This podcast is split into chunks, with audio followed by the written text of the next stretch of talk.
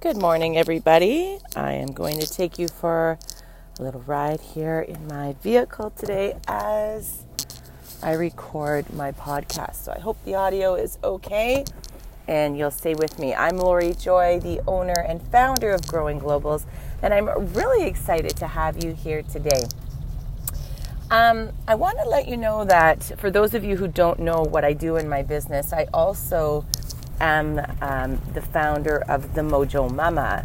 And the Mojo Mama helps moms basically turn their shit show into their mojo. How to find ourselves in our life in this thing we call motherhood and live um, life to the fullest, showing our children how to do the same. Today's episode really taps into that.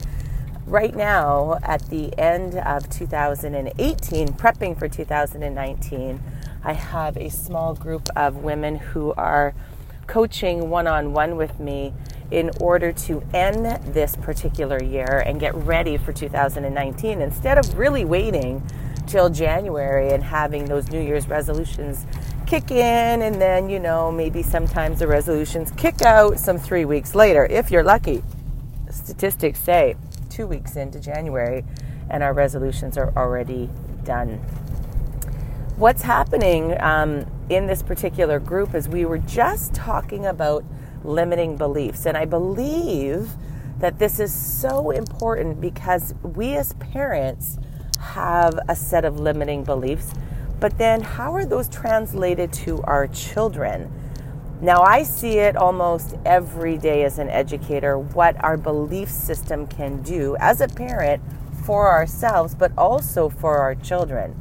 And likewise, I can see a belief system in our children and what it does to them on a daily basis. So let's talk about our limiting beliefs. What is a limiting belief? It's just that it's a belief, or I like to refer to them as a story that holds you back in one way or another. Something that either you have been told all your life and that you believe, even though we can bust through that, or something that you have somehow conjured up or created on your own in order to keep you in your comfort zone. Now, if we were to really think about those stories, what would those be for you?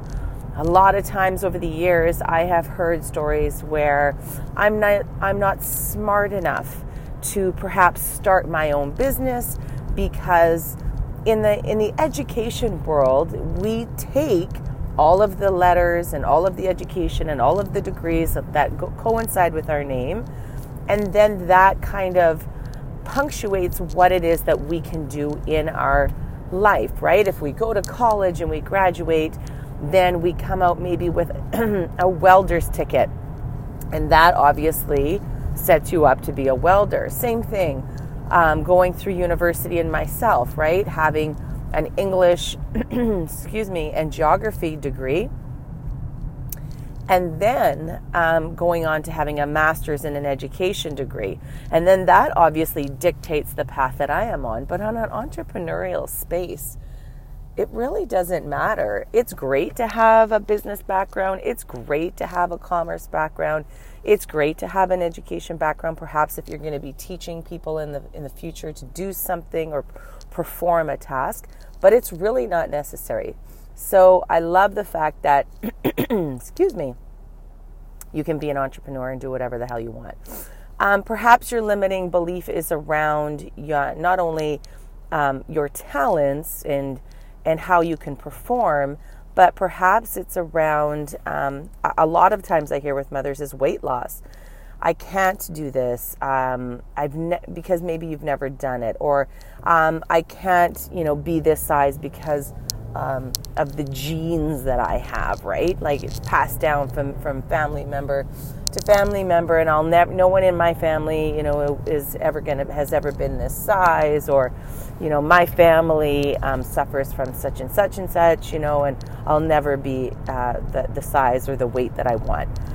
So, a lot of times, these beliefs are these stories that we conjure up and we tell ourselves over and over and over again really do stop us in our tracks, limit us from our potential, and stop us from being the best version of ourselves.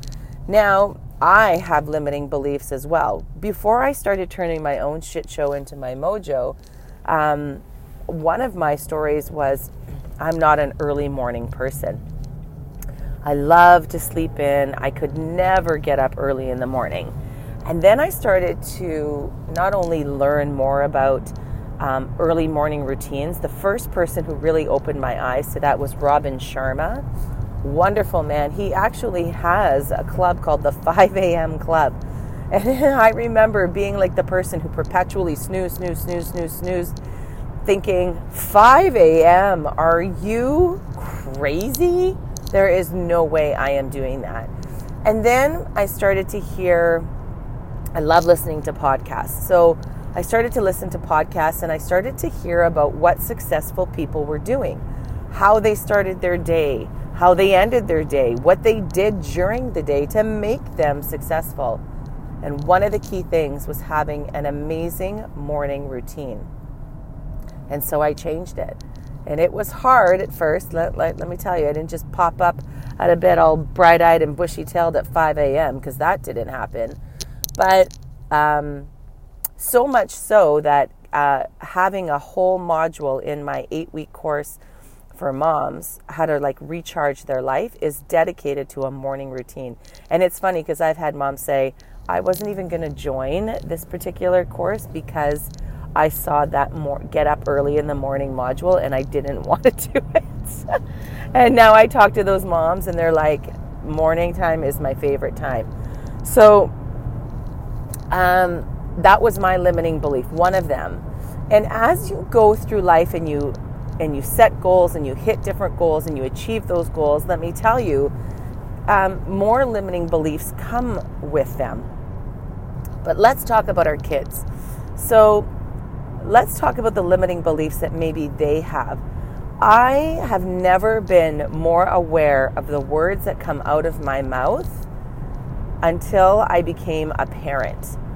So, uh, you know, just even learning about money mindset and the things that they would have us do. For one, for example, one of the exercises while I was going through a money mindset training was all of the stories that we had heard around money when we were growing up. So tell me, um, you know, if you're listening to this and you're and you're seeing it on Facebook, maybe in the comments, tell me if you have heard these stories growing up. Money doesn't grow on trees.